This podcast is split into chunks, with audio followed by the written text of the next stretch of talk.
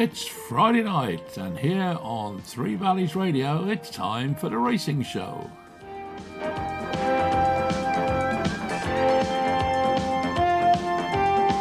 If you're into racing, then this is the program for you.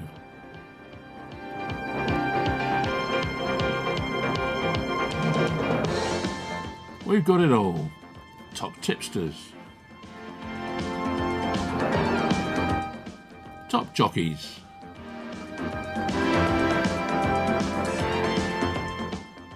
Trainers.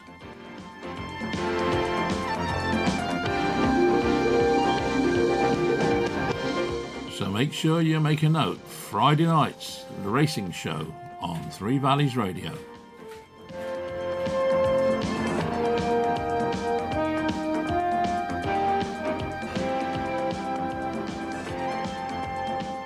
And on the show tonight, we've got trainers Rod Millman and Jamie Snowden.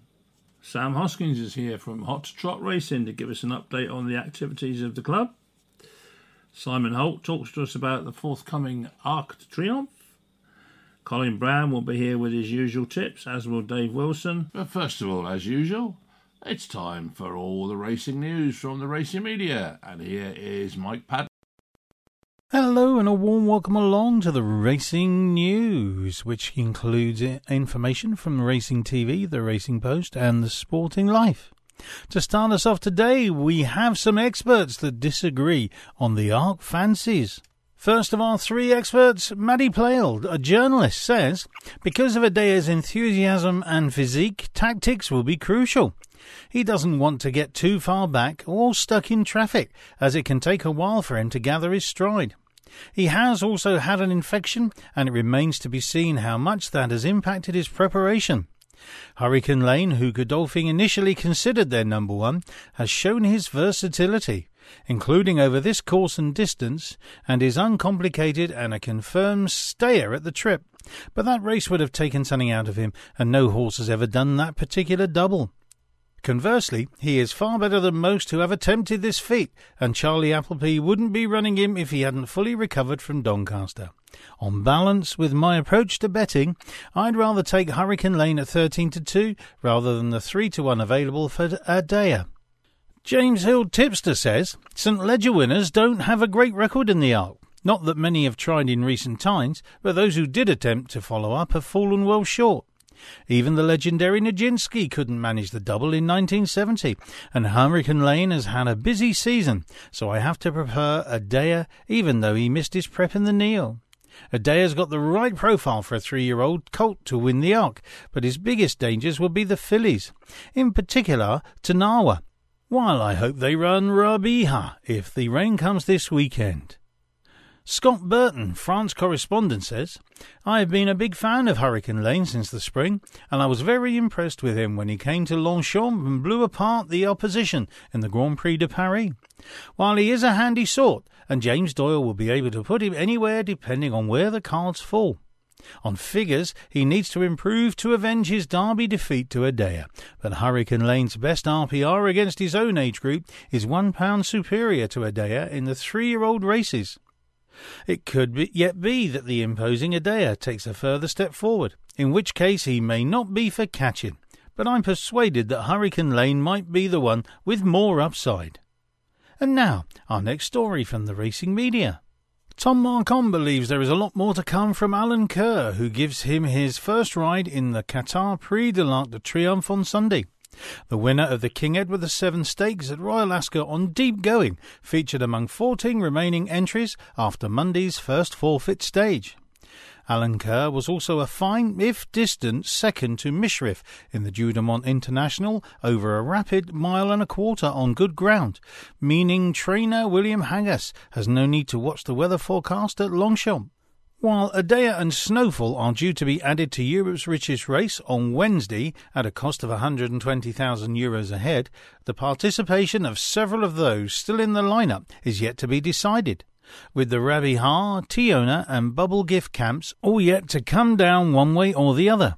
I'm massively looking forward to it, said Marquand about his art debut. He's a horse who hasn't been seen to his full potential yet. He's been second in a Monde and won at Royal Ascot, so he holds some brilliant form. But knocking in against those superstars who take centre stage, he is probably coming in under the radar to some extent. Marquand added, I'm really looking forward to seeing him back over a mile and a half, and fingers crossed things fall our way and we can get a good gate. Every inch can make the difference. Marquand is hopeful Alenquer can prove himself better than a third placed effort over course and distance behind Hurricane Lane in the Grand Prix de Paris, a race in which James Doyle's options were limited by an outside draw. It was a really solid run in France, and we all know Longchamp is tough from an awkward gate, said Marquand. Hurricane Lane is obviously one of the best middle distance horses in Europe, and he will be extremely hard to beat but with a clean shot you'd like to think we'll give him a better race. He's extremely versatile, and I don't think the ground really matters to him. It's more a case of what might inconvenience the rest of the field that can make the difference. Despite grey skies over Paris for much of Monday, the ground was officially described as good to soft at the start of the Arc Week, following just three millimetres of rain from Sunday into Monday, with the turf tracks going stick measuring 7.3 or good good to soft in places. And while there were more showers around on Monday, the outlook is mainly dry until Friday, beyond which there is little consensus among forecasters as to how much rainfall may arrive for the weekend. So, when and where is the meeting? The Arc Weekend takes place on Saturday, October the 2nd and Sunday, October the 3rd at Longchamp Racecourse in the heart of Paris. The Arc, run over a mile and a half, is due off at five past three Greenwich Mean Time on Sunday afternoon. Why is the Arc so important? Well, run over a testing mile and a half, the Arc is one of the biggest and most prestigious global races, with a rich history dating back to Comrade's inaugural win in 1920. The star horses, trainers, and jockeys in Britain, France, Ireland, and beyond congregate for a true battle of the best. The Arc has a stellar list of winners and has been won by many of the sport's most legendary equine stars, including the likes of Mill Reef, Dancing Brave, and modern greats Sea The Stars, Treve, and Enable. Frankie Dettori is the most successful jockey in the history of the race with six wins, including twice with Enable in 2017 and 2018, while legendary French handler Andre Fabre holds the trainer's record with eight victories. Given its importance and prestige, winning the Arc is not only a huge achievement in sporting terms, but also from a breeding perspective for prospective stallions and mares. Now, here are the horses to look out for in the Arc. Last year's Breeders' Cup turf winner Tarnawa has proved herself at Longchamp with two Group 1 wins at the track, and the Dermot Weld trained filly looks the one to beat, having been aimed at this race all year. Leading owners Godolphin have not had a winner in the Arc since 2002, but have one of their strongest hands yet in the dynamic duo Adayar and Hurricane Lane. Adayar could become the first Derby winner to follow up in the Arc since Golden Horn in 2015, while his St. Leger winning stablemate Hurricane Lane is chasing a fourth Group 1 victory of the year. Star filly Snowfall had her lustre dimmed somewhat after suffering a first defeat of the season on Arc Trials Day two weeks ago. But she was the long-time anti-post favourite for a reason and will be difficult to stop if at her destructive best. Chronogenesis could become the first Japanese trained horse to win the Arc, while the likes of Love, Teona, and Alenquer form a stellar supporting cast. So, what are the other big races? Well, Saturday there's the Prix de Royallieu, and there are two Group 1 races at Longchamp on Saturday, beginning with this one mile, six furlong contest for fillies and mares. The Royallieu was only bumped up to top tier status two years ago, but has had two winners befitting that status since the 2019 Oaks winner Annapurna and the David Menuisier trained Wonderful Tonight. Also on Saturday is the Prix de Cadran, the Prix de Cadran is run over two and a half miles and is the French equivalent of the Ascot Gold Cup, making it the country's most prestigious staying race. Fingers are firmly crossed that we could see the much anticipated rematch between Britain's two best stayers, Stradivarius and Trueshan.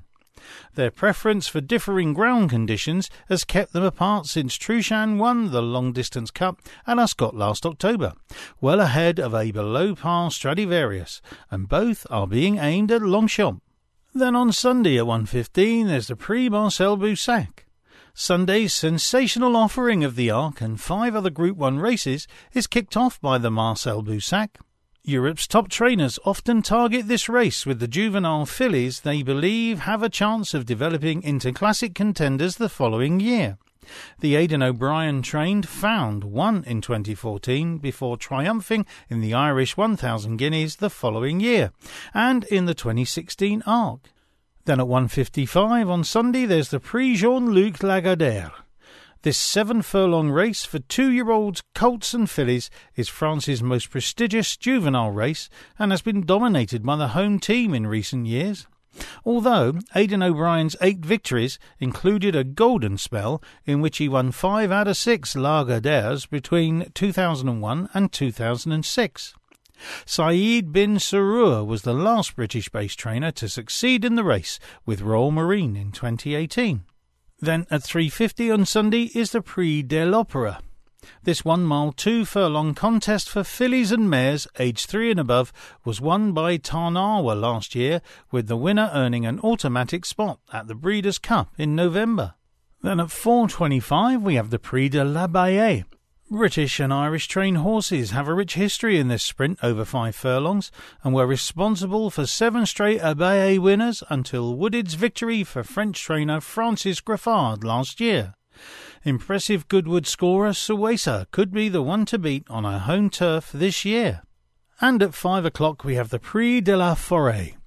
With no seven furlong Group 1 races in Britain, the Forêt is often targeted by specialists at that distance, and the race has been won for the last three years by the William Haggas trained One Master. Space Blues is a strong contender this year for Charlie Appleby and Godolphin, while Ed Walker is toying with the idea of stepping up his July Cup winner Starman up in trip for the race. So you may ask, how do I watch? Well, for those able, why not in person? The capacity at last year's Arc was reduced to a thousand because of COVID 19 restrictions, but this year there is no limit on attendance, and British and Irish racing fans have been encouraged to make the journey across the English Channel. All visitors aged 12 and over are required to present proof of either a negative PCR or antigen COVID test carried out in the last 72 hours or proof of full vaccination. Alternatively, Sky Sports Racing will have full coverage of both days of action, while ITV Racing will be on air on the network's main channel from 1pm on Sunday with build up to the big race.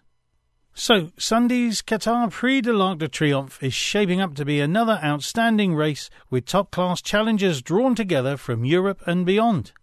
Here we have some experts who highlight who they think will come out on top in the big race at Longchamp. Tom Collins, a tipster, goes for Adayar with 5 to 2 generally on a win. Value is extremely hard to find in races like the Arc, as anti post markets have been available for months and most of the runners are proven Group 1 performers. They aren't hiding their true ability. As exciting as this year's Arc is, I believe it will be dominated by those towards the head of the market. For me, the value of the race is Adayar, who should be around 9 to 4 favourite. He showcased a high cruising speed and electric turn of foot in the Derby and left Mishriff trailing in his wake in the King George. Too much has been made of his minor setback. He's been back in training for more than three weeks since, and he's the horse to beat. Meanwhile, Maddie Playle, journalist, uh, thinks Alenquer, who's about 25 to 1 generally each way. She says William Haggas has campaigned Alenquer like he believes he is capable of winning a Group 1, and I think he could reward that bravery by running another bold race on Sunday. Don't forget he beat Adayar in the Classic Trial on good ground in April, and the rain forecast midweek should mean it's no firmer than on that race day. He was disadvantaged tactically in the Grand Prix de Paris, in which he was given far too much to do behind Hurricane Lane, and then ran a belting race behind Mishriff over an inadequate mile and a quarter in the Juddmonte International. A son of Adlerflug finished second in last year's running, In Swoop, and a strongly run race should also bring out the best in this colt. Everything is in his favour for a career best effort, and he can defy his 33 to 1 odds by hitting the frame. And Scott Burton, France correspondent, goes for Chronogenesis, 10 to 1 generally to win. Sightings of chronogenesis come well spaced out, but on the evidence of her record at home in Japan and her trip to Dubai in March, she looks one of the very best recent Japanese challengers to be sent to Europe's richest race, arguably the most credentialed since two time runner up Orfèvre. She was beaten a neck by Mishriff in the Sheema Classic, despite being hampered by compatriot Loves Only You as the pair launched their respective challenges, while running the mighty Almond Eye to three quarters of a length over a mile and a quarter in the Tenno Sho last October further illustrates that this daughter of 2004 Arkea Bago is out of the top draw. Should the going come up very soft, she will have a question mark against her. Chronogenesis has performed well on yielding ground in Japan, but that bears little resemblance to Longchamp when it gets really deep. But there aren't that many at the top of the market who would really relish such conditions. Her price has steadily contracted in the last couple of weeks, but given her level of form, there is still some juice in the current odds. A comment that might also apply to compatriot Deep Bond for those looking for one to fill the frame while journalist Sam Hendry has gone for Hurricane Lane, generally 6 to 1 to win. While it's difficult, he says, to have an easy race in the St. Leger, Hurricane Lane cruised through to win with ease at Doncaster, and he has already proved this summer that a quick turnaround is no issue. He dominated the Grand Prix de Paris over arc course and distance less than three weeks after posting a similarly authoritative victory in the Irish Derby. William Buick's decision to partner stablemate Adayar saw an immediate swelling of support for the Derby winner. But it can't have been an easy choice, and remember Buick was left well behind in third when partnering Hurricane Lane, who lost both his foreshoes along the way, over Adayar in the Derby. The statistic that will be trotted out in opposition is that no Leger winner has ever followed up in the arc. But not every Leger winner has the talent of Hurricane Lane, and the bits and pieces of rain forecast around Paris for this week will do his chances no harm. And our final expert, David Jennings, who's the deputy island editor of the Racing Post, has gone for Tarnawa, a 5 to 2 generally, on a win. It's boring, but it's better to be boring and right than adventurous and wrong, he says. Tarnawa is the most likely art winner, and if all the horses were the same price, I'm sure most of you would back her. The problem is the price. At 5 to 2 generally, she is now no bigger than 11 to 4. And given she is up against Adayar and Hurricane Lane, not to mention giving weight to Snowfall, the value has dissolved. Dermot Weld has said all season he has one aim and one aim only, and that's the Arc. The Irish Champion Stakes was another stepping stone en route to Longchamp, but what a stepping stone it was. Tarnawa has had a light campaign geared towards peaking in autumn, something you could not say about her main rivals. And another two furlongs on softer ground is just what the doctor ordered, and everything looks in place for a career best from the five year old, who is almost certainly getting better with age. Well, that's been our look at the ARC for this weekend. And now from the racing news, including uh, Racing TV, the Racing Post, and the Sporting Life, may I wish you all the very best. I will speak to you the next time here on the Racing News. Thanks for listening. Uh, thanks, as usual, to Mike Patton for all the racing news. And now let's find out where we can go. Racing this weekend, then, starting at Newmarket where there are seven races on the flat with a 110 start. Ascot, six races on the flat, a 130 start. Seven races on the flat at Chester with a 155 start. Seven races on the flat at Redcar with a 225 start. Seven races over the jumps at Fontwell uh, with a 250 start. And seven races on the flat on the all weather up at Wolverhampton with a 525 start. And then we switch to the next day, which is Sunday, and they go over the jumps at Kelso, where there are seven races starting at 1.55. Uh, seven races over the jumps at Uttoxeter with a 212 start.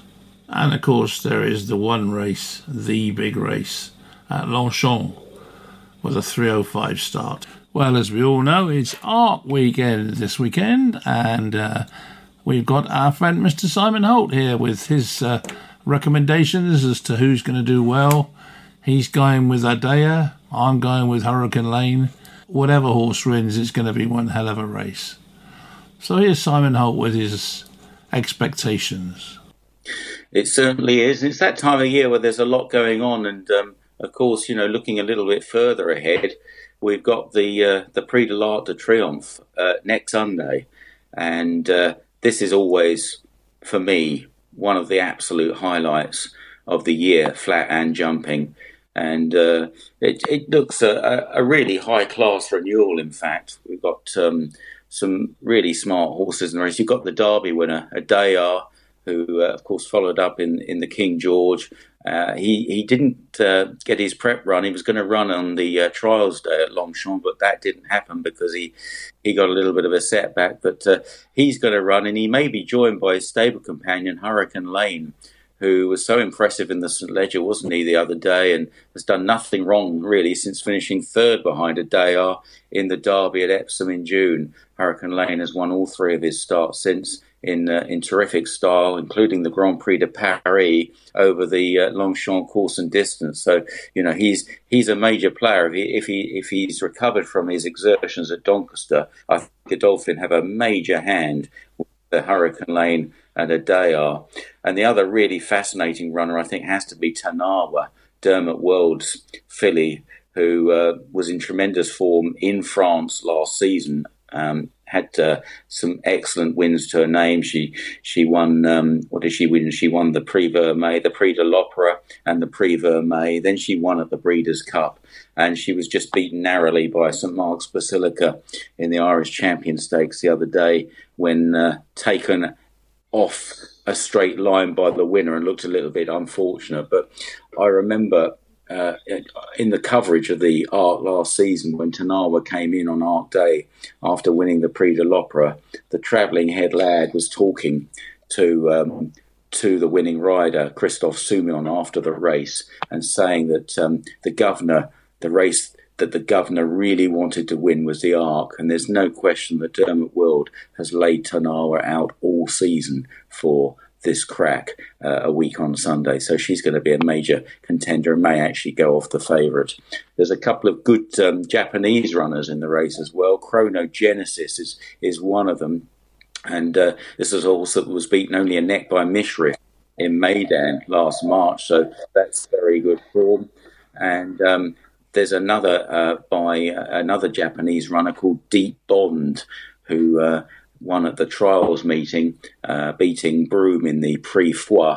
And so Japan, who've long tried and narrowly failed to win the Prix de l'Arc de They've gone close with the likes of Orfèvre and also El Condor Pasa and, and one or two others. Well, they may have a very good chance of finally lifting the big race this year. Come on then, Simon. Now your colours to the to the mast. Who are you going for? Well, I've been a massive fan of Adayar all season. I loved him when he ran in the Sandown Classic trial way back in the spring, and stuck with him even though he was beaten in the Lingfield Derby trial afterwards. And uh, you know, I fancied him to run really well in the Derby, and of course, he came through with that fantastic run up the running rail in the hands of Adam Kirby, and then beat Mishriff in the King George. Well, Mishriff, of course, has gone on to win the Juddmonte International, so uh, I don't think I've got any real reason to desert Adayar with all tremendous respect for both Hurricane Lane and Tarnawa. I'm going to stick with Hurricane Lane. I think Simon. I think he's got every every possible chance, but uh, time will tell. I wouldn't put go. you off. I wouldn't put you off Hurricane Lane. I mean, he, he he's in a way, he's the perfect racehorse because he switches off so beautifully. He's got a good turn of foot. He's he's totally genuine. You know, there's just absolutely nothing not to like about him. And uh, he did actually have a little bit of an excuse in the Derby because apparently he tore off a couple of shoes, which may well have hindered him. And maybe the track wasn't absolutely ideal, but uh, we know that he acts round Longchamp because he won the Grand Prix de Paris by six lengths. So no, Adi, I wouldn't put you off. Okay, Simon. Well, thank you very much for that. That should Not keep the punters going for a while, I think. Let's hope so. Indeed. No, it certainly looks to be a good weekend of racing then this weekend, and obviously with the Arc coming up in the rails, then uh, you know it's going to be a, a, an extra extra special weekend next weekend as well. So uh, so thank There's you for all that. Okay, no, no worries. And uh, we'll talk to you again next week. Yeah. Okay, Ad. Cheers for now. Well, that was Mr. Simon Holt there with his predictions for the Arc de Triomphe over the weekend. And now we're going to catch up with Sam Hoskin and all the latest news from the Hot Trot Racing Group. Okay. Well, good afternoon, Sam. Thanks for joining us on the show again. It's been a fairly busy time for Hot to Trot too. Yeah, it's been uh, yeah, it's been very busy. AD. Yeah, we had um, we had Emily Post finish second up at Newcastle um, on Monday, and uh, she ran a, a, nice race. She was fourth on her debut uh, two weeks ago, and um, she's took a little step forward here, and hopefully she might win next time. And uh, she's um, she's a, she's a nice filly to follow in the future.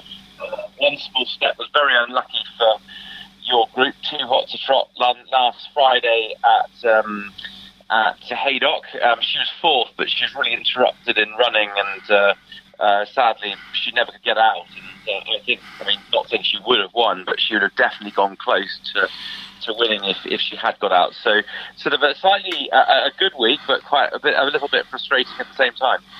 Yeah, absolutely. But it is always frustrating when a horse gets caught in and they can't get out somehow, and yet you know they've got the, the juice in the tank to be able to do the job, but they just can't get out, isn't it?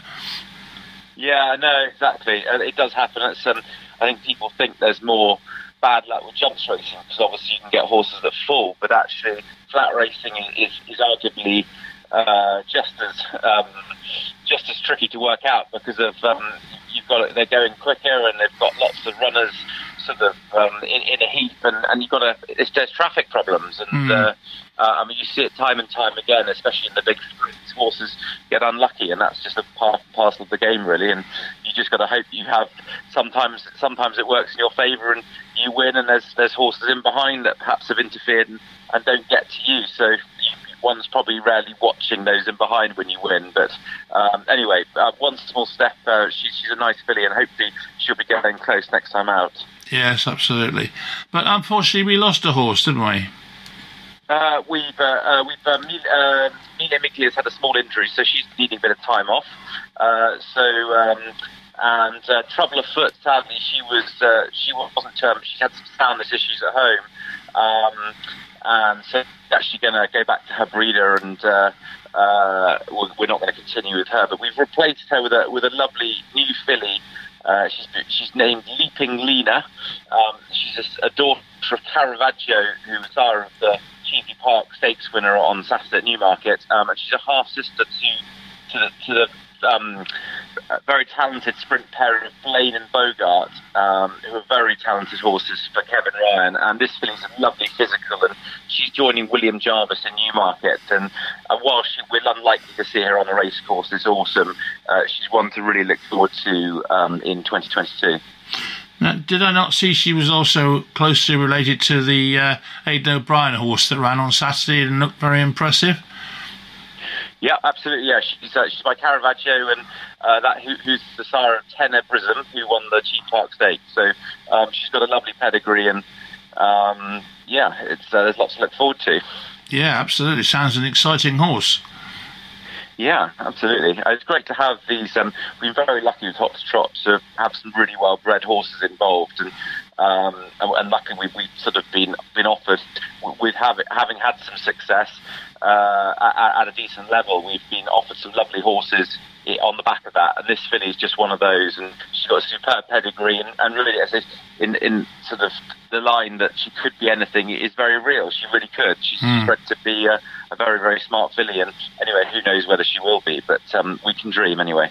But it goes a long way towards the the. Uh what's the word I'm looking for? You know, the good character that Hot Trot has, has achieved over the last two or three years. That that people come to us and offer us those sort of horses because you know they don't just it, it, you don't build up a reputation just just that easily, do you?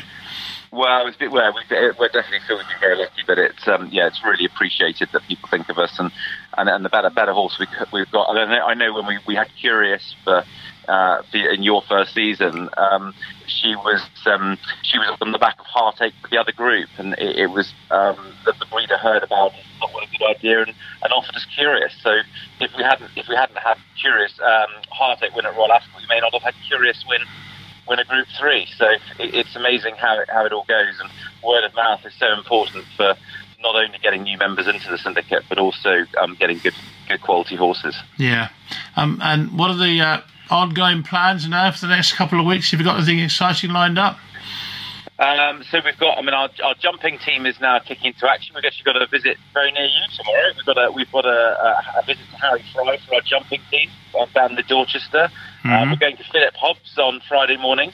Yeah. Lots of members can get there with the fuel crisis, but um, uh, yeah, there's lots going on. Runner, runners wise, we've got Pisaria for Hopstrot One running at Lingfield tomorrow afternoon.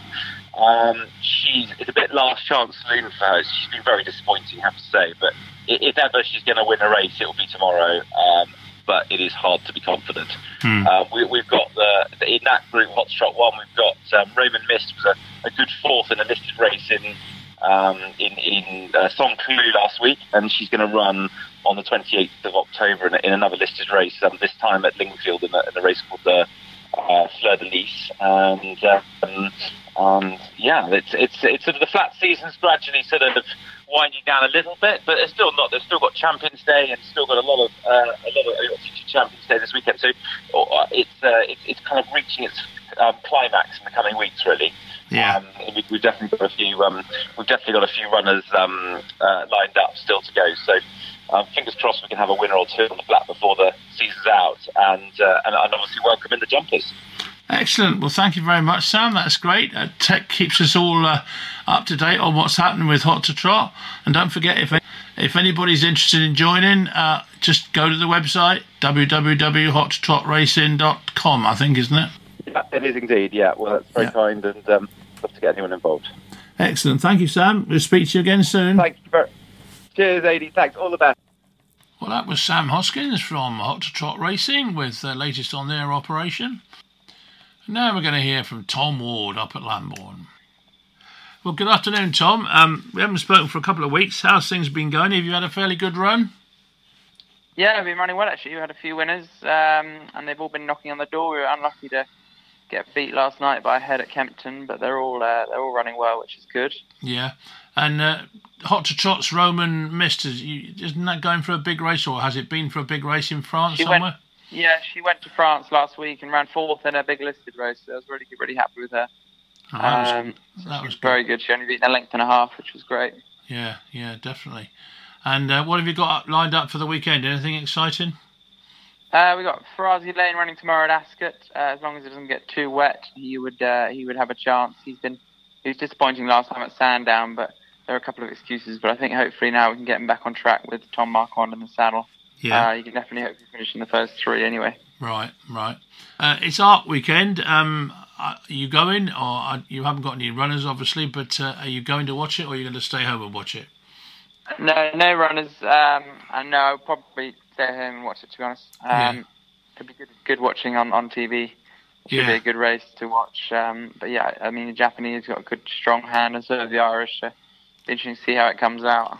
if I was going to give you a hundred pound now, what would you stick it on? Um, probably the Japanese horse. I think he obviously looks pretty good. What, Uh, O'Shea one that Murphy's one? tried. Yeah, exactly. Hmm. Um, that looks like the one I'd say. Oh, right. Okay, it's interesting. Interesting. And uh, and what about the next week? Have you got much lined up for the next week? Uh, we've got two on for Saturday at Wolverhampton. Um, Aussie Rascal ran third last time, steps up in trip, so hopefully that's going to eke out a little bit more improvement. Uh, he shouldn't be far away, hopefully finishing the first two. Uh, and then Alphonse Carr's got to pull his finger out a little bit.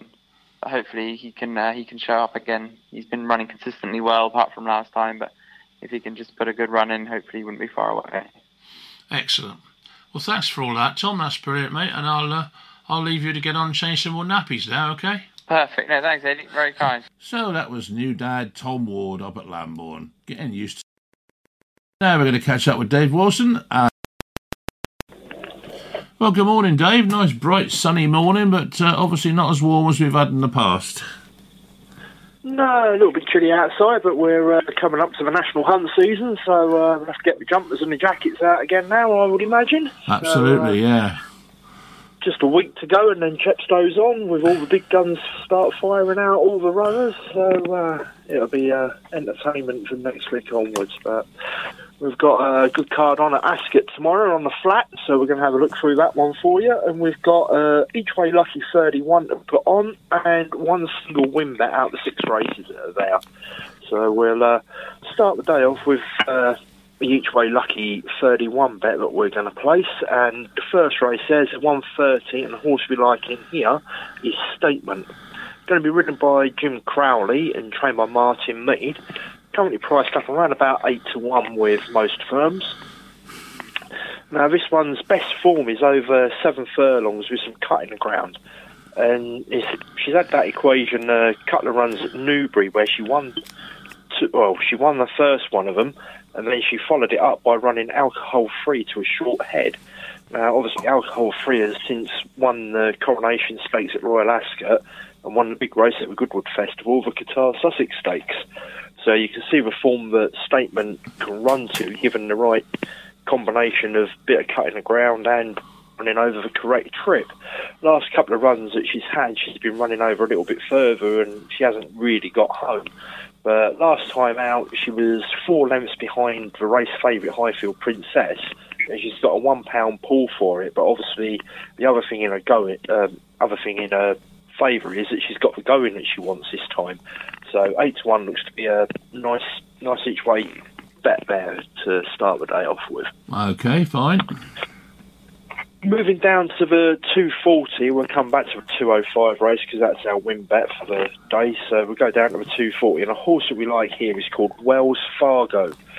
It's going to be ridden by David Allan and trained by Tim Easterby.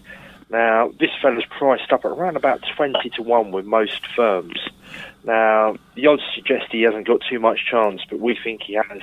As a two year old, he won the Acomb Stakes and he looked top notch winning that race. And then as a three year old, he came out and won the Bahrain Trophy up at Newmarket. And he went back there as a four year old and he won the Fred, Ar- Fred Archer Stakes there. But then he's had nearly two years off and he's had a couple of runs back since he's had that two years out.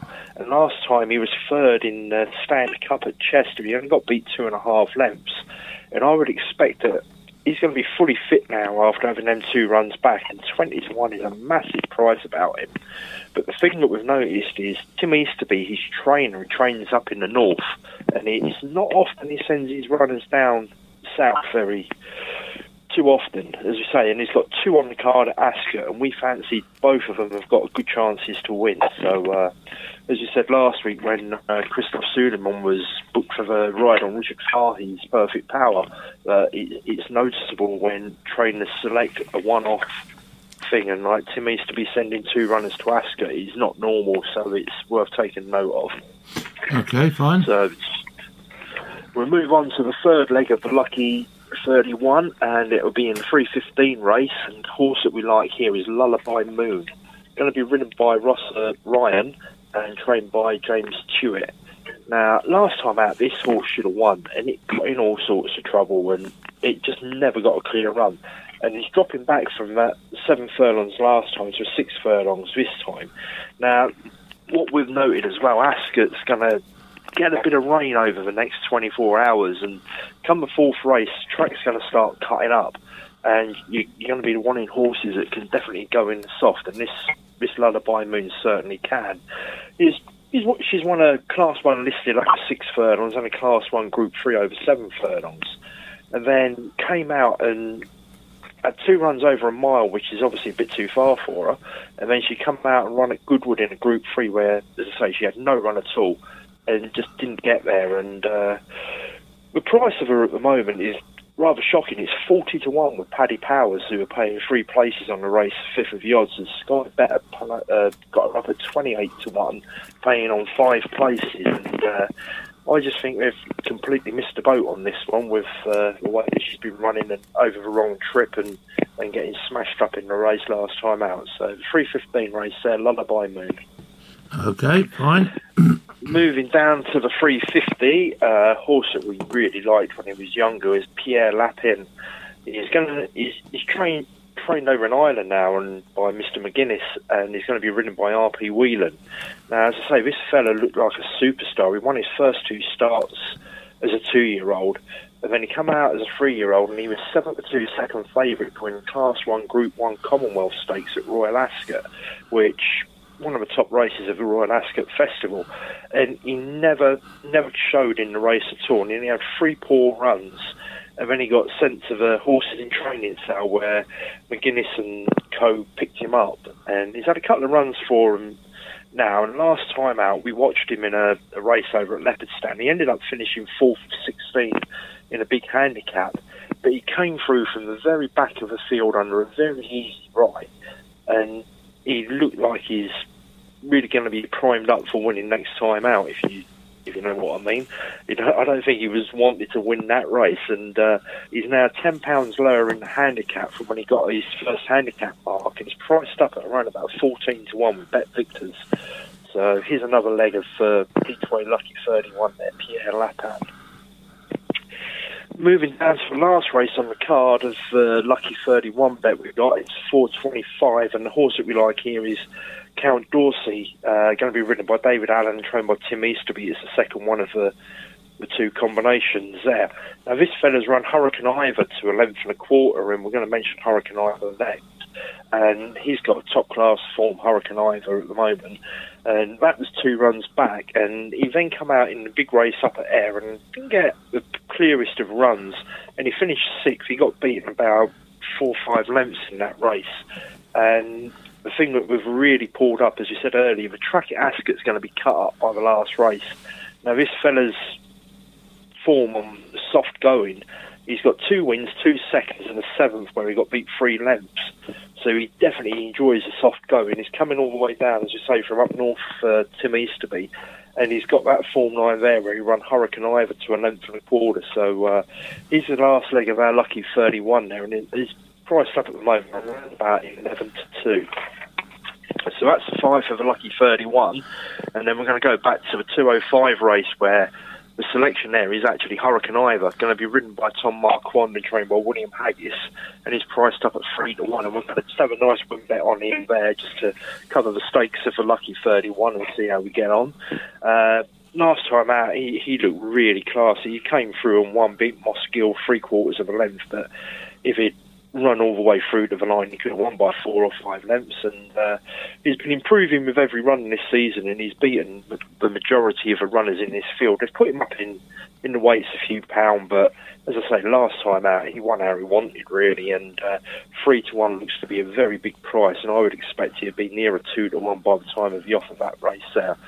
So that's a 205 at Ascot tomorrow, Hurricane Ivor. So okay. that's what we've got for you, mate. Lovely. So uh, hopefully uh, we'll have a nice little pick up on that each way lucky 31 and uh, some big price runners in there at the moment. Yeah. And I would imagine all of them will shorten up a little bit because uh, all of the hurri- all of uh, Harlequin racing tips might be on uh, each way lucky 31 in there. So yeah. yeah.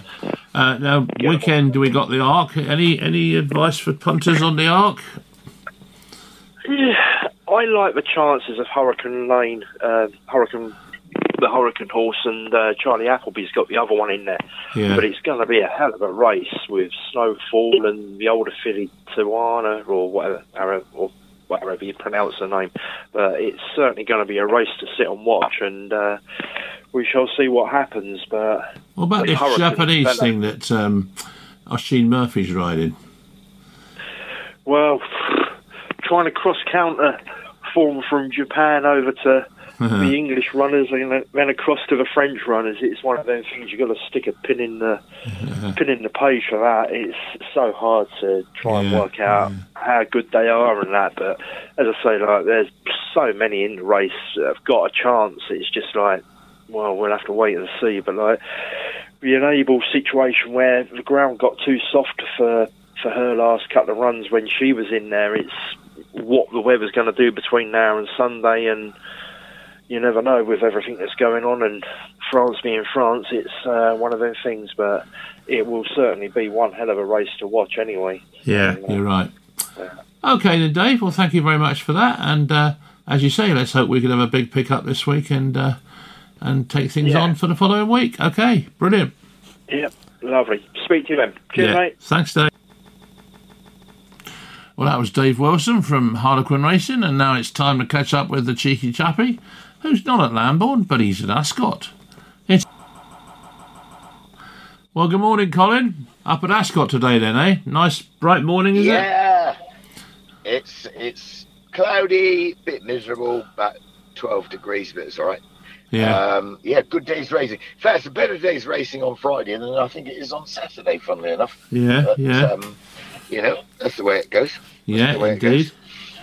But we've got good racing up and down the country, of course, in the next couple of days, and we've got the l'Arc Trough, plus some other fantastic races in Paris on uh, on Sunday. So plenty to look forward to. Yeah, Um, right. Certainly.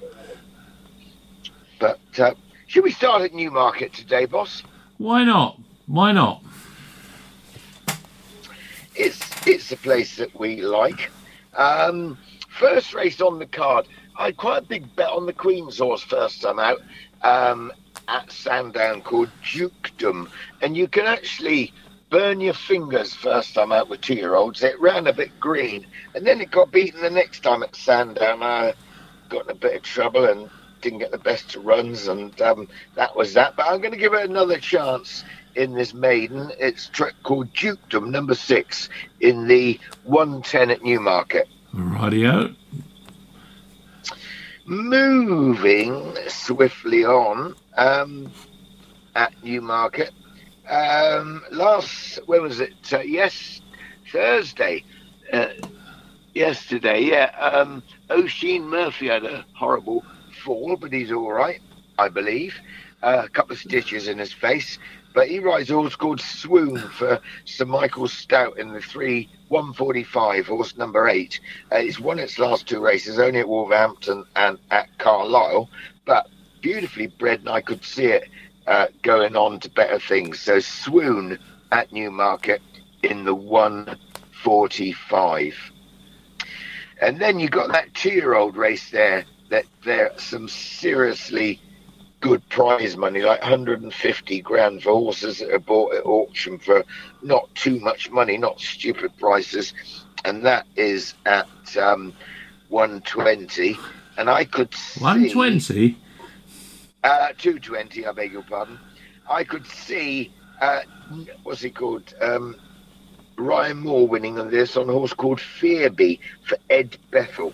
Ed Bethell's dad, James, trained for years, and Ed's doing well. And he's bought a nice horse here called Fearby at one at Sandown, second at Goodwood in a big one, um, the Malcolm Stakes. So I reckon Fearby's probably quite a good each way bet, certainly, um, at Newmarket in that race. We have a Group 1 at Newmarket as well, the Sun Chariot Stakes, and that's at 2.55.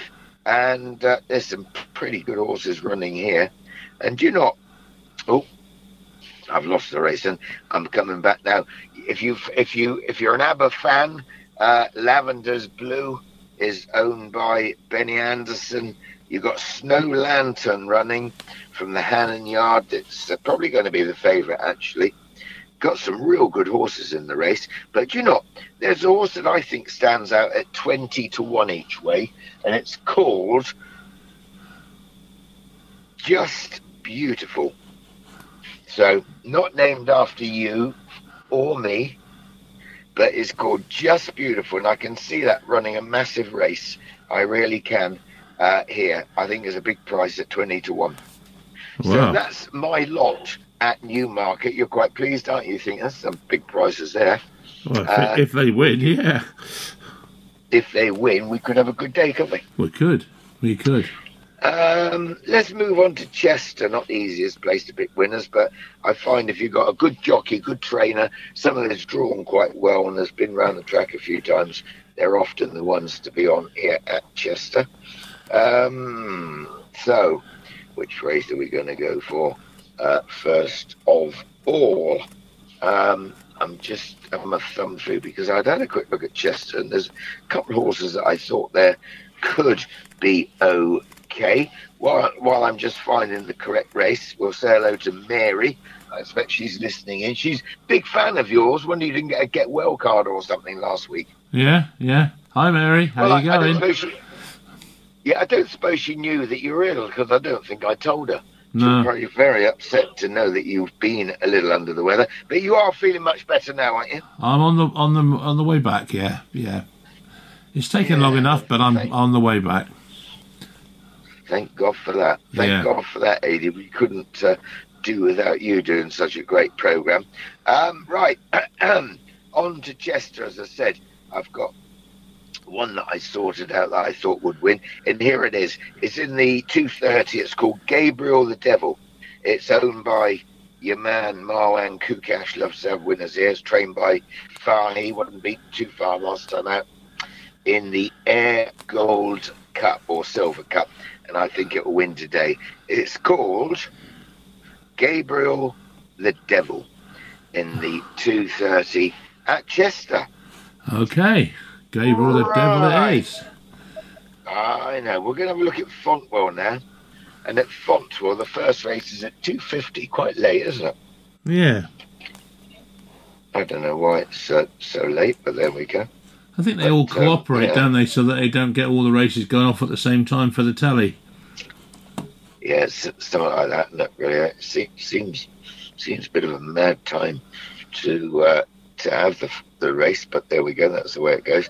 Uh, so, what wins the first race there on Saturday? Looks a quite a competitive little race, but I think um, I'm going to go for a horse called Quiet Flow, trained by trained by Skelton. It's uh, horse number six in the first. It's ran well at Doncaster and at Ascot and National Flat Races, and um, I think he probably opens the count over hurdles today.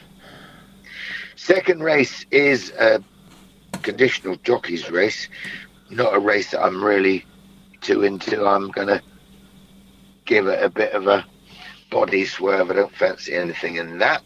Uh, but what wins the four o'clock? It's a novice chase. Well, I think Finestra, uh, one of um, one of Skelton's ran well last time out. Jamie Snowden runs quite nice horse. It was third last time. Billin Barn from the Milton Harris Yard and Helford River make up the numbers. Colin Tizzard's horse here is called Helford River. Winner at Newton Abbot, I think it was last time out. And I would say it'll win again. Helford River, a place that um, I think we all know down in Devon if we go on our holidays in the four o'clock at Fontwell Park. Um, what wins the next race? It's um, a race over fences at Fontwell. It's a figure of eight. It's a funny little track. Um, and what wins the next race here? Well, it looks pretty open to me. Um, Peter Burns also is in quite good form. He runs one in the race that was a winner at Fontwell not very long ago, but it shot up in the handicap a little bit. Um, but it's still got a chance. I think Sheriff Star in the 435. Only small bet on that one. I wouldn't say is any good thing. Harry Fry runs one, and Harry's horses, um, you know, he's another million runners yet. It's called Mister One More, and I would say that this will win. And uh, it was third at again Newton Abbot back in July. Ran quite well behind not bad horse of um, another horse of Harry's called Black Mischief. Jiff, and uh, one of um, Nicholls was second. So I don't think it'll be too far away. That is uh, that is uh, Mr. One More. oh, oh, excuse me. Another cold, or is it flu? Oh, flu. I'd say flu. Oh, God. Yeah, definitely flu. Definitely flu. Yeah. Uh, right in the. Um, I got nothing else for you that I fancy down there. Um, no, not really. Um, we'll give it a body swerve and let's go to Ascot because that's where I'm going. To Ascot. Um, and it's quite difficult racing at Ascot, I must say. Um, but I can see in the first race there's a horse called. Well, I'll tell you what, it's called Under the Boardwalk and it's trained by Brian Meehan. And it won first time out at Salisbury. It's owned by a guy actually down your way, breeds for you, William Harrison Allen. I think they think quite a lot of it. And I can't believe it's such a big price. It's about 50 to 1. Yeah. Um, so have a small pound each way on Under the Boardwalk, number 16 in the first race uh, at Ascot. Second race at Ascot, I'm a big fan of Tis Marvellous, but I don't think he'll beat Hurricane Ivor um, today. He didn't beat him last time, although he was drawn a bit wide. Uh, well, just where the speed wasn't really. But I think Hurricane Ivor can win the second race. I think he looks quite a good bet. He'll be around about three to one. And then the Cumberland Lodge Stakes, if you're at Salisbury the other day, which you weren't, um, on this day, a horse called Quickthorn, who, of course, won uh, here at Royal Ascot. He won the, um, not the Hardwicke Stakes, Quickthorn. He won the um, Duke of Edinburgh here. He runs, and I think he's got a real good chance of winning today. Um, on Saturdays around about 11 to 2. Hukum is the favourite, but he did get beaten at Kempton last time out. He has got good form, but I think there's a couple of uh, horses here that could beat him. Quickthorn being one, Title being the other. So uh, uh I'm taking on the favourite. Um, that's in the 240. Right. The uh, Bengough Stakes at 315 looks really difficult. Um, horse called Glen Shiel been running well. Um, likes to track, won't be far away, I don't think, but haven't really got a big opinion of the race, to be perfectly honest. So I'm going to give it the body swerve. Move to um, the. Uh, ooh, it's quite an interesting race. The 10 to 4 race, the 1550. There's one or two horses in here with pretty good form. Uh, one of them uh, being John Gosden's Al Rufaa, um, who's been running some pretty good races. So I give that a chance. Al Rufaa in the big one, the big uh, big race here at Ascot. Um, right, what wins the lucky last? Do you know, we're lucky because at Ascot two days we got lovely race meeting and only seven races. Doesn't have to make a big difference, you know? Yeah. Um, and that's it, really. I'm not going anymore. That is it for me. Um, listeners, have a great uh, Saturday. I've given you what I hope is some reasonable information today, and hopefully we'll glean a few winners out of that. So enjoy the weekend and take it easy. Well, I can't let you go without asking you about the Arc de Triomphe, though, Colin. Oh, well, that's true. Absolutely. Well, what a race it is. I mean, quite amazing, yes. Sorry, um, I thought you weren't going to ask. That's why I was disappearing. Um, now, the Arc de Triomphe, um, three year olds have got a great record in the race, haven't they? Yeah. Uh, they really have got a good record in this race. Um, but it is a tremendous race, and it's quite amazing that um, your man, um, your man, we call him, uh, what's his name, um, uh, Buick, has got off. Um, you know, has got off of um, the horse. You know that he usually rides, Hurricane Run. Does that run actually Hurricane Lane? yeah, well, it is at the moment, according to uh, the Racing Yeah, Post. right. Yeah. Yeah, I'm surprised. And you know, all the hype about love, that's a massive price at 16 to 1, you have to say. Yeah. Uh, Mojo Star second, the Derby's around about 40 to 1. But um, Appleby's Adayar I, uh, uh, and um, Hurricane Lane, yeah. I mean, I think Adayar won the Derby, um, and then he won at Royal Ascot, the Queen, King George and Queen Elizabeth, beating Mishriff and Love. I think Adayar is is the horse that they all have to beat. To be perfectly honest, I know it's not very, uh, uh, you know, it's it's uh, is a bit sort of obvious, really, if you like. But um, Adayar's the one to beat. From probably Snowfall, she's exceptional, isn't she? This really Snowfall, um, and she's drawn nine. Adayar's drawn eleven. But I will just say, do you know, most of the winners in the last sort of two or three decades have been drawn pretty low. Right. Right. So it's a hard one to call. yeah. And what about this Chrono Genesis that uh, Oisin Murphy's riding from Japan?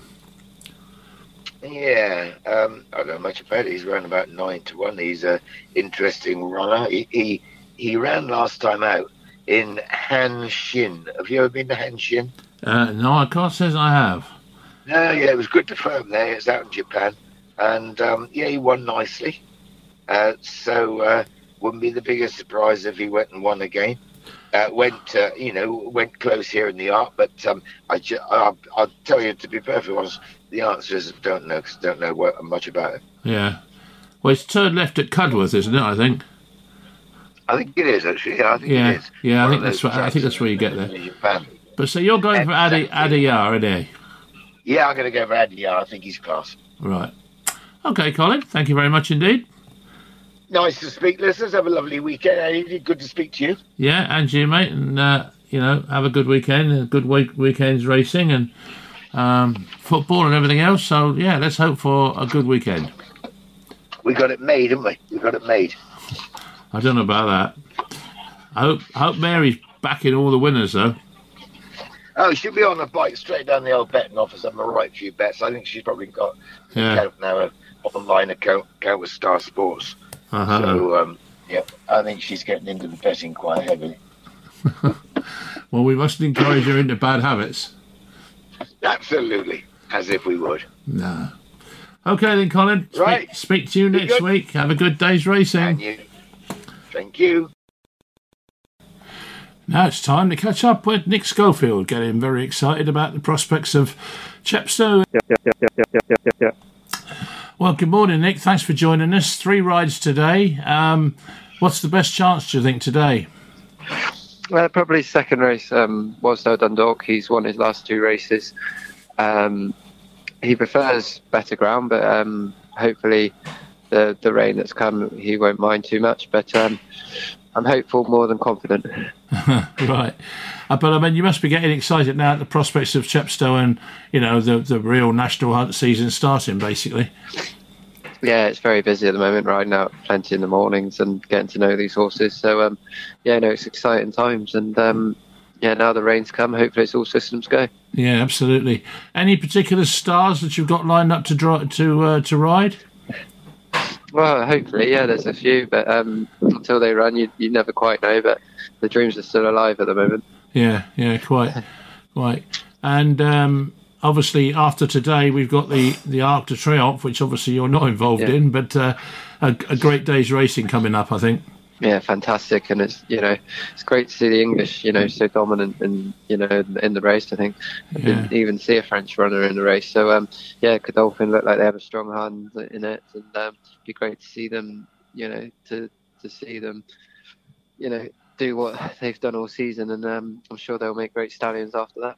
Yeah, absolutely. And uh, hopefully, uh, Oisin Murphy recovers from his little spill at uh, Salisbury yesterday. I think it was yesterday. So Yeah, it was just an awful incident. He was very lucky. I'm sure he'll take uh, having a cut lip, but um, Yeah. yeah. no, it was awful. But um, thankfully he's okay. Well, look, you have a good day's racing, mate. Um, three Yeah. winners, Thank hopefully. you very much. Pressure's on. Yeah, Okay, we'll great speak- guys. Thanks Good for chat. joining us at such short notice. Thank and you we'll- very we'll, much. We'll obviously speak to you next week, okay? Brilliant. Cheers, Adi. Thank Cheers, you. mate. Take it easy. Bye. Well, now we're off up to Lambourn to catch up with Jamie Snowden. Good morning, Jamie. How are you? Morning, Eddie. Yeah, great fun. Thanks. How are you? Yeah, not too bad. On the mend. Um, good, good second yesterday. Yeah, she um she she, she ran well. How did he do? Um, she's been on the go a long time throughout the throughout the spring and summer. Um, she likes the better ground, so so we've had her, had her on the go through the summer. She's won on two occasions, and I think she's run seven times and only been out of the money on one one Hmm. start. So no, I, I, she's been very consistent. Had a, had a good summer. Who's her trainer then? Oh, sorry, it's you, isn't it? Yeah. Um, the old ones are always the best. Yeah, yeah. Well, one does one's best anyway. Um, tomorrow, big big days racing tomorrow. I know um, you're obviously a jump trader and not a flat trader, but I mean, presumably you look forward to, to, to watching the arc and everything that goes with it. Yeah, obviously the Arc is um, a wonderful, wonderful race, isn't it? Um, Yeah. And uh, some, some, some great winners in the past. Looks like they'll, they'll have, have a bit of soft ground. I think there's plenty of rain out in France as well, isn't there? yeah, exactly, exactly. Uh, you'll be watching it, no doubt. So I'm going to give you a hundred pound. What are you going to put it on? Um, I'm going to put it on the Derby winner. Oh, yeah, Um. I think he's he's he's he's looked exceptional this year. Obviously, the Derby form has worked out very well, and he's come out and he beat the older horses in the King George. I was there at Ascot when he when he won that, and um, I was very impressed with the ease of which he did it. I, I, I think he's um, he's a classy individual, and I think that will probably tell in the end. Okay, so um, what about you next week? Now, have you got much on for the following week? Because it's beginning to warm up now, isn't it? Yeah, beginning of October today, so um, ni- nice to see a bit of rain. We'll have a few of the winter horses out. We've got two at Fontwell um, tomorrow. Uh, College Oak makes his chasing debut, and we've got Spitfire Girl running in the bumper. Um, so hopefully both of those have got decent chances, and and then we'll have plenty of entries next week. Um, heading into the weekend, obviously Chepstow uh, is a week today. That's their their sort of the first big sort of core um, meeting of, of, of the season, as it were. We've got a couple, one for one for a Grade Two and one for a listed race. So hopefully we can hit the ground running. Absolutely. Well, I'm sure all our listeners will wish you all the best, and uh, I certainly do. So, um, you know, just send the tips over, okay? yeah, that, that would be nice. Good. Okay, JB, look, thanks ever so much for catching up with us, and um, enjoy the weekend, and I'll speak to you next week. Look forward to it. Great stuff. Cheers, Eddie. All the best. Thank you, JB. Now, it's our last port of call. We're going to pop down to Cullompton to catch up with Rod Millman. Well, good afternoon, Rod. Nice of you to catch up with us again. Um, reasonably successful day at Salisbury yesterday. Well, not too bad. I mean, we ran a good third in the, in the 105 race. Yeah. Uh, the, the winner, the winner was chucked in. He had a good, good seven pound claimer on, and he made all the running and basically ran everyone into the ground, and we kept on to be third. You know, but Yeah. um, it was a good run. We got two and a half thousand pound for third. It's not too bad. Oh, well, it's worth making the effort to go up there then, anyway. It was, it was, yes. Yeah, but not a very nice day up there, I don't expect, was it? Because it was raining most no, of it was. Um, I would have said it's more like going to Devon and Devon, Devon and Exeter races in Salisbury. Yeah, so, so um, big weekend this weekend with the Arc coming up and that. Um, you know, what, what do you, how, as a, a small, with the greatest respects, trader compared to some of them, um, how do you look upon the Arc? I mean, it's a big day, isn't it? Well, I, I have been there a couple of times, and we were lucky enough to win a Group One there many years ago uh, Sergeant Cecil. And um, it, it, when you go there, it's it's it's probably seventy-five percent Brits there. Is it? Yeah, yeah. Yeah, it's um, it, it's uh, it's a really good day out. If anyone is thinking of going there, I couldn't recommend it highly. Yeah. Highly, you know. Mm, Um, but obviously, races are very competitive. It, it's basically our Olympics. Yeah. But the difference at well, uh, difference at uh, Longchamp is they'll be running on soft ground. Yeah, yeah. So, so you, you, you won't get the same horses winning on soft ground as you would have would have mid-season on fast ground. yeah, quite, quite. So um, there will be there will be some difference to form, you know. So Yeah. um, any horse that's preference of fast uh, soft ground will have an advantage. Most of my horses are starting to get- go over the top now, so um, winners will be few and far between between now and the end of the season. Yeah. When when do you look upon the, the end of the season and from your perspective? Well, the grass season really for me, um, which would be early week of first week of November. Oh, right. So you've got another, Um, another four weeks roughly But then. um, we, we do we will have a few running on the all weather. Yeah. But um, I mean, then then as they say, proper racing will be will be on the telly then. Ch- uh, Chepstow, uh, Cheltenham, you know. Yeah. So yeah. um, everything changes again, and I, I think that's a good thing about racing. Variety we've got in England, you know. Yeah, absolutely. That's right. That's right. Uh, it, you must have been upset to see your your uh, your top jockey injured himself on uh, Thursday. Is he okay, as far as you know? Well, I've, I've I've spoken to him this morning, and he tells me with a bit of a lisp that he's riding today. Oh well, fair enough. He's uh, takes a good one to he keep him lip- down, he then, doesn't he it? cut, he cut his lip quite badly, I'm afraid. But uh, yeah, hopefully he'll be out again. Yeah, yeah. Well, I'm sure he But, wouldn't want to um, miss the arc, and well, it's a good racing tomorrow as But well. he's he, he's riding Abel Kane in the, in the last today anyway. Oh, is he what for you? So Yes, he is, yes. Yeah, good chance or what? Well, he's he's second or third favourite, so he's got a chance, you know. Yeah, and you've got Oisin on on board, and that's always That's a good. right. That's right. Yeah. Always a good That's sign. right. Okay then, Rod. Well, thanks for catching up with us. Um, have a good weekend, Okay. and I'll speak to you next you week. Okay. Okay. Thank thank you. Thank Thanks you. a lot. Cheers, Rod. Right. Well, that's it for this week's racing show. Please join us again next week, uh, same time, same station. Have a good weekend. Enjoy the arc, and um, hopefully we'll enjoy your company this time next week. So until then, it's 80 Hopper saying bye for now.